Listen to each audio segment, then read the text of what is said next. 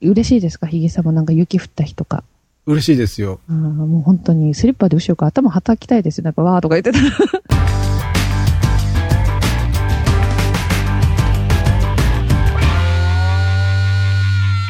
ヒゲさんは行きたくないですか中国。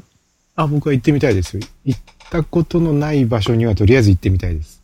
もし行けるとしたら、うん中国のどこにまず行ってみたいですか、さあ、そこなんですよね。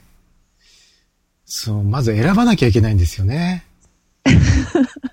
だってものすごくあの、幅がありそうでしょうん。と大都会もあれば、うん。農村もあれば、はい。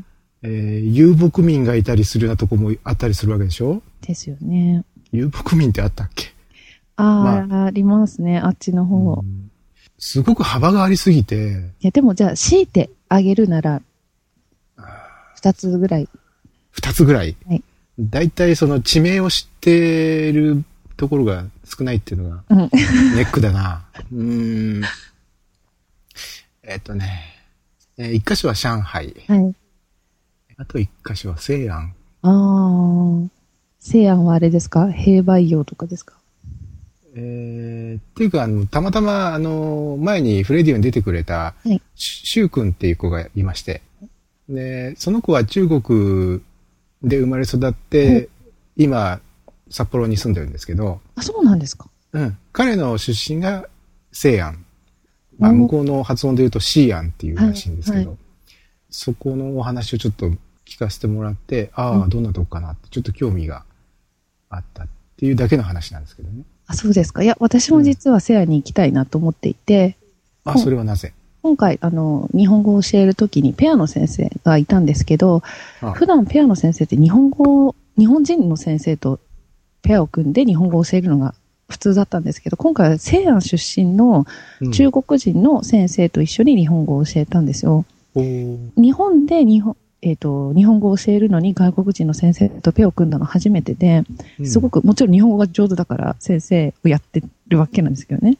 うんなので、まあ、彼女がと出会ったこともあって、私も西安行ってみたいなと、すごく思ってたんですよね。うんうんうんうんなんか、あのー、うんそうだな、今2箇所まで上げるっていう条件だったんで、はい。とりあえず思いつくところでその2箇所上げましたけど、はい。実際はもう、どこがどんな感じなのかっていうのはわからないっていうのが実際のところで、うん、うーんじゃあ、逆からもうちょっとじゃあ幅を広げて、うんえっと、ヒゲさんは、世界ならど、どこに行きたいですかさらに難しくなるじゃないで すか。うーん。あの、ヒゲさんのブログの方に、はいはいあ。の写真いっぱい出してるじゃないですか。はいはい。あの、写真集とかも。ああ、はい。やってますね。あの、前にコラボしてるじゃないですか。はいはいはそいの。方の出身のところに行きたいなとかは思わないんですかあ、思いますよ。うんうんうん、そこには一回は行きたいですね。うんうんあとは、僕、今までその太平洋中心にしか動いてないので、うん。え太平洋、タヒチと、ーうんえーハワイのマウイ島と、サイパン。なんか暖かくて綺麗そうなとこばっかりですね。まあ、いわゆるその、こんなに美しい青があったんだね、みたいなね。う。そういうところにしか行ってないので、あの、できれば次は海じゃないは場い、所。で、太平洋、環太平洋じゃない場所にちょっと一回ぐらいは行っとかないとね、みたいなのはあるんですよ一ね。回と言わず、何度でも。 まあまあそうですけどね。とりあえず、まだアメリカ大陸に足を踏み入れたことがないのと、うんヨーロッパと、あとアフリカにもって言い出すと、ほとんど行ったことないところのが多 多いので、まあなんとも言えないですけどね。でね、猫さんはその中国以外には、どっか世界の中で行ってみたいところは、インドに行ってみたいです。お、それはなぜインドに行くと人生観が変わるって聞いたことがあるので、人生最悪の下痢も体験できるって聞いたことありますけど、あります、私も。ただその下痢を体験しないと、新しい何かが見えてくるっていう。えー でもそういえば汚い話、あの、中国に行った時も水が違うので、うん最初大変でしたね。お腹がギュルギュル言って。トイレがお友達みたいな。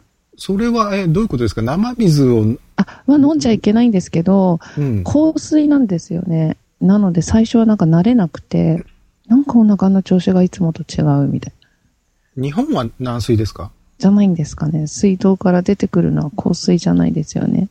あのー、ミネラルウォーターとかで、ボルビックはいはい。とかは香水ですよね。あ、そうでしたっあけれ違いましたっけなんかもう適当なこと言い過ぎかもしれない。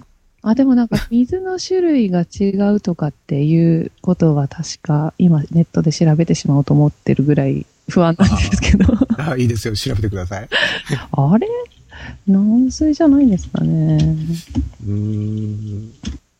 日本は軟水、高度が低いって書いてますね。まあ、きっとそうでしょう。はいあの、日本は軟水で、うん。あの、ボルビックとかエビアンとか、あっちはきっと香水なんでしょう。ああ、そうですね。書いてます。エビアうんン中香水って書いてますね。あ、中香水。はい。なんか、すっごい細かい分け方がそうなんですね存在してたり。ね、あ、まあボルビックは香水じゃないですね。軟水って書いてる。ああ、どうだな。もうほんと、今回は適当な音声。ねひどいですね。うん、まあ、いいんじゃないですか。もうちょっと自分のせ言ってることに責任持てっていうぐらいいい加減ですね。 まあ、いいんじゃないでしょうか。それが人生ですよ。 いやよくわかんないですけど。で、あの、中国のお水は香水なんですかはい。えっ、と、高度が高いようです。あの、日本よりは。あははは。なので、こう、下痢してしまうっていうか。ああ、うんちょっと体がびっくりしちゃうんですかね。なんか、便秘解消にはいいみたいですよ。じゃあ、あれですかね、中国とか、その、エビアンのあたりの人は、エビアン、便秘知らず。 エビアンの人はそうかもしれない。あ、でもどうでしょうね。それがアベレージですから、もうそれが基準になって、それでも私は便秘するわよ、みたいな人が体質になっちゃってるんいるんですじゃか、なね、いですか。